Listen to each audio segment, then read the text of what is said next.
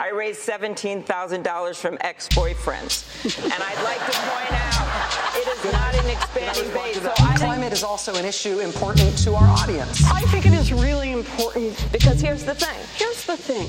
Where you put your head at night determines so many things about your These are life. the kinds of conversations that we're having in our town hall meetings and house parties in different parts of the So country. when you make it big, when you make it really big, when you make it which will be a tender moment in the life of this country. Until we get to that tender moment.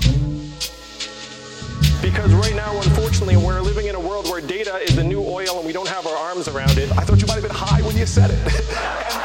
And- and let me tell you, because- because marijuana- marijuana- marijuana in our country is already legal for privileged people. Uh, they did one of all the candidates by wealth, and I am literally the least wealthy person on this stage.